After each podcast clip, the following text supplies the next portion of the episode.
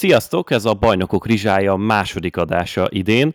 Ma Haraszti Ádit Balmustark Tibi váltja, Domától pedig ezúttal megkaptam én a stafétabotot. Csapjunk is bele, mert ahogyan tegnap úgy ma is rengeteg minden történt a Bajnokok Ligájában, és akkor kezdem gyorsan egy szólóval, mert haladjunk ezúttal is ABC sorrendben, és az átcsoport első mérkőzés a Galatasaray Köbenhavn volt az egyik korai találkozóma, az, az isztambuli csapat stadion idén júliusban kapott új névadó szponzort a Rams globál cégképében, és akármilyen furcsán is hangzik ezt így kimondani a Rams Parkban, természetesen teltház és pokoli hangulat várta, hogy a BL két év kihagyást követően visszatérjen, és bár a Galata idén nyáron szinte kizárólag topligákból ismert nevekkel erősített, egy ideig úgy nézett ki, hogy ez semmit sem fog érni. A Dánok Mohamed Elionossi és Diogo Gonçalves góljaival 2-0-ra elmentek, aztán a 73. percben végül beütött a és a 20 éves Elias Jelertet kiállították, aztán a hazaiakat ember előnyben szanaszét hajtotta a hazai közönség, és végül Sasha Boy és Tete góljaival kiegyenlített a Galatasaray. Ugyanebben a csoportban 9 órától lejátszották a naprangolóját is egy igazi BL klasszikust, a Manchester United Bayern München csak éppen fordított felállásban, mert a Müncheniek voltak odahaza.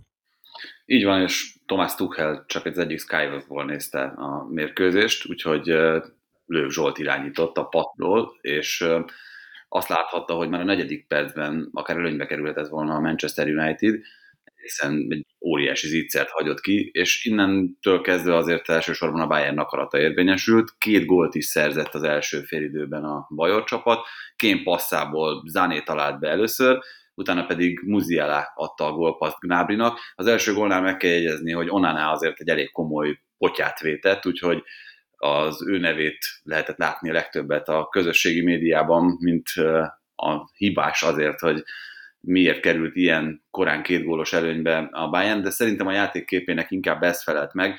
A második félidőben aztán Hölund is megszerezte az első bajnokok ligája gólját, az első bajnokok ligája mérkőzésén egyébként Rashford passzából, úgyhogy jól sikerült neki a debütálás ebben a sorozatban, de utána volt egy, hát azt majd mindjárt megbeszéljük, hogy mennyire volt véleményes az a 11-es, amit Eriksen kezezésért fújtak be, a kézfejről pattant föl lényegében a vállára a játékosnak. Elég közelről jött a labda, de ezzel állt vissza a két gólos különbség. Kén betalált angolként egy angol csapat ellen, és aztán utána Casemiro a 88. percben szépített, 3-2, utána egy újabb Bayern gól, akkor Matis Tel talált be, és aztán a végén még egy Casemiro gól a 95. percben, úgyhogy így alakult ki az összesen 7 gólos végeredmény, 4-3-ra nyert a Bayern, de én azt hiszem, hogy azért összességében ez volt az igazságos eredmény. Én is maximálisan így találtam ezt a meccset figyelve, és ez azt jelenti, hogy a Bayern München vezetése csoportját az első kört követően, ha tovább haladunk, akkor a B csoportot azt elnevezhetnénk úgy, mint a visszatérők kvartettje, mert a, a Lens 2002, a PSV Eindhoven 2018, az Arsenal pedig 2017 után lépett pályára ismét a bajnokok ligájában, az egyelőre nagyon csoportfavoritnak tűnő Arsenal átszaladt a PSV-n hazai pályán, először Bukayo Saka egy kipattanó után bepofozta az első BL gólját karrierje során, aztán Leandro Torosszár csodálatos lövéssel duplázta meg az előnyt, még Gabriel Jesus találatával 3-0-ra is menni tudott az első félidő végére az Arsenal, aztán utána egy Martin Ödegor bombagól is belefért a legvégéig, maximálisan kiszolgálták az Emirates minden bizonyja a BR-re kiéhez szervezett közönségét, és utána a, a kvartetnek a másik mérkőzésén a Sevilla Lanson hát arról lehet beszámolni, hogy két olyan csapat csapott össze, amely a legkevésbé sem riad vissza a pragmatikus hozzáállástól, ha szükség úgy hozza, úgyhogy a kockázat kerülés szintek garantált volt már a kezdő sípszót megelőzően is. Luis Ocampos a 9. percben szerzett, szerezte meg az első gólt, aztán Angelo Fulgini az idei BL kiírás harmadik közvetlen szabadrugás góljává válaszolt az első játékrész derekán, Érdekesség, hogy az egész tavalyi idényben született három közvetlen szabadrugásból, ez Doma küldte el még meccs közben a közös kis csetünkbe, és idén meg már két nap alatt utolérte magát a sorozat ebből a szempontból. De hogyha szintén tovább haladunk egy sokkal nagyobb csapat irányába, akkor a C csoportban rendezték a másik mai korai meccset, amely során a Real Madridhoz a BL debütáló Union Berlin látogatott, és hát tegnap után ma is láthattunk egy utolsó pillanatban szerzett győztes gólt. Bizony, más előjellel a másik madridi csapat számára, ami azért pikáns, mert ugye a hétvégén madridi derbit rendeznek, úgyhogy ez ezért is izgalmas. Hát én már bekészítettem a, a 0-0-ra vonatkozó statisztikákat, meg a visszaemlékezéseket, hogy a Bernabeu mikor volt utoljára, de aztán megint jött Bellingham, megint jókor volt jó helyen, fogalmazhatunk így is, meg fogalmazhatunk úgy is, hogy csatár erényeket csillogtatott. Mondom még egyszer, 94. perc, egy lecsorgó Valverde lövés, és tényleg látni lehetett, hogy már robban be Bellingham, és keresi azt a pozíciót. Úgyhogy nem sült el jól az Unión visszatérése a bajnokok ligájába, ugye, vagy visszatérése, nekik ez volt történetük első BL találkozója egészen pontosan, de hát ez számukra előtte se nézett ki jól ezen a meccsen, nem voltak stabilak egyáltalán, a Madrid dominált, volt két kapufa, egy Rodrigo, egy Hosszelu kapufa, sőt az utol, utóbbinál Renault-nak is szükség volt egy kis beavatkozásra, mármint hogy ő védett, ő tolta a kapufára a labdát.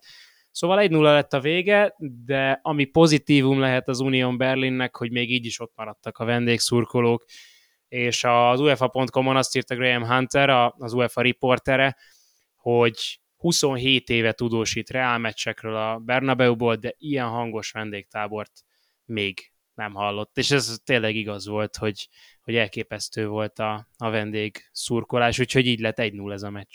Illetve Bonucci nagy tanár volt, bemutatkozott ő is az Uniónban. Azt hittem a BL-ben. Azon már túl van. Igen, azon egy ideje túl van már. A Braga és a Napoli is túlesett végül legutolsóként a mai játéknapon az egymással vívott ütközetükön, és hát itt az olasz címvédő a minimális mezőnyfölényt végül óriási küzdelem árán tudott valamiféle sikeré formálni, és ez egyébként szerintem nem a Nápoli kritikája, hanem a Brágát dicsérete. Nem hiába előztük meg tavaly a Sportingot a tabellán, nem hiába övék a portugál bajnokság negyedik legmagasabb átlagos labdabirtoklása a nagy Porto Benfica Sporting hármas után. Ez egy egészen kiváló és szórakoztató együttes, de azzal dobnám vissza a labdát a meccsel kapcsolatban, hogy a győzelemen túl, meg azon kívül, hogy megszerezték a három pontot, elégedett lehetette, és elégedette a Nápoli teljesítményével Rudi Garcia. A védelemmel biztos, hogy nem. Nagyon-nagyon rosszul nézett ki szerintem Oliverával és Ösztigorral ez a Napoli védelem, kicsit átjáróháznak tűnt, és a 84. percben azért szerintem elég elkezdhettek remegni a nápoliak, mert ez egy akár többszörösen megnyert meccs lehetett volna a részükről. A második fél évben, a 73. percben 1-0-nál Zselinszkinek volt egy óriási viccer, amit hogyha kihasznál, akkor nincsen további kérdés, viszont így a 84-ben Brumá egyenlíteni tudott, és a 88-ban egy Zselinszki középretett labdát Niakát érült a saját kapujába, az utolsó pillanatban, a 95. percben, az 5 perces hosszabbítás legvégén meg Pizzi még úgy talált el a kapufát, hogy Meretnek semmi köze nem lett volna ehhez a labdához, tehát ha az pár centivel bejebb megy, akkor itt pontot veszít, vagy pontokat veszít a Napoli az első körben, úgyhogy az eredeti kérdésre válaszolva szerintem nem, de ettől függetlenül azért nem lehet azt állítani, hogy érdemtelenül nyerte volna meg ezt a meccset az olasz címvédő. Azt semmiképpen, és itt a csoportban az összes többivel ellentétben nagyon gyorsan beálltak a helyükre az erőviszonyok, mert a Napoli és a Real Madrid 3-3 ponttal áll a tabella élén, és gyorsan kilőttek. De hát akkor elérkeztünk igazából az utolsó ma futballozó csoporthoz, a DLÜ-höz, és a nap egyik előzetesen legérdekesebbnek tűnő meccse innen került megrendezésre. A Real Sociedad a tavaly BL ezüstérmes Intert fogadta, és nehéz lenne azt mondani, hogy az történt, amire számíthatott az ember. Hát itt is be kellett volna állni a, a rendnek, hogyha hogyha valóban az az eredmény született volna, amit a játékképe e, mutatott, mert hogy a Real Sociedadnak vezetnie kéne ezt a csoportot, nem történt ez meg, döbbenetes hangulatban, és tényleg fergetegesen kezdték ezt a meccset a hazaiak. Három percen belül gyakorlatilag három gólt lőhettek volna, Egyet valóban lőttek is, Bastoni úgy döntött, hogy odaadja a labdát az ellenfélnek, Bryce Mendes pedig köszönte szépen, és bepasszolta a kapuba. Aztán viszont, ahogyan ez az elmúlt szezonokban is azért eljel közel előfordult a Real Sociedadnál, és idén is ez a helyzet képtelenek tovább növelni ezt az előnyt, de tényleg látványosan játszottak, az Inter pedig hát kicsit úgy tűnt, mintha azt hitte volna, hogy elég a cipőt kitenni. Nem voltak nagy változtatások azért a kezdőben, ugye Asláni kezdett középen, az kényszerű volt, Arnautovics volt ott a csatársorban Türám helyett, és Carlos Augusto még Di helyén a bal oldalon. Tehát alapvetően azért a kezdőnek a nagy része az, az maradt, mégis köze nem volt a meccsnek, a, vagy meccshez az Internek. A végére lett három kísérletük, egy találta el a kaput, és az az egy kaput találó kísérlet a 87. percben gólt és, és egy pontot ért az Internek, abszolút érdemtelenül szerintem, de hát én elfogult vagyok a, a Real Sociedad felé, mert hogy tényleg nagyon látványosan játszottak. Öt saját nevelésű játékos volt a kezdőben, nyolcan debütáltak a, a BL-ben, úgyhogy megérdemelte volna a három pontot a Real Sociedad. Úgy néz ki egyelőre ez a legtrükkösebb négyes. Az Inter mellett a Benfica ö, is nagyon-nagyon szenvedett, csak hogy ők ki is kaptak, és ráadásul ők odahaza. A Red Bull Salzburg szídületes energiával rohanta le őket az első pillanattól kezdve. A harmadik percben már 11-est rúghattak, ami még ugyan kimaradt, de aztán a 13. percben az egyébként borzasztó tehetséges védő Antonio Silva szabálytalansága révén még egy büntetőhöz jutottak, amit Rokó Simic már értékesített. Szilvát ráadásul kiállították, úgyhogy a Benfica estéjét nagyon hamar, a Benfica estéje nagyon hamar derékba tört itt, a Salzburg végül 2-0-ra nyert, és őrületesen fontos három pontot szereztek idegenben. Az osztrák csapatra megint nagyon-nagyon megéri figyelni idén, tele vannak hatalmas tehetségekkel, sokukat fogjuk megismerni majd az elkövetkezendő hetekben, és a BL történelem legfiatalabb kezdőjével érték el ezt az eredményt, úgyhogy nagyon izgalmas az egész. Mi pedig nagyon szépen köszönjük a figyelmeteket ezen az estén is.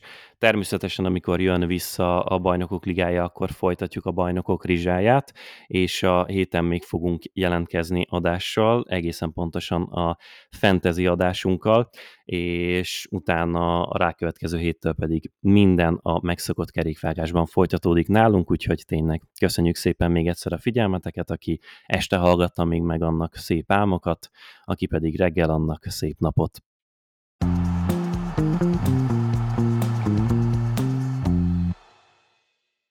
Ha más podcastekre is kíváncsi vagy, hallgassd meg a Béton műsor ajánlóját.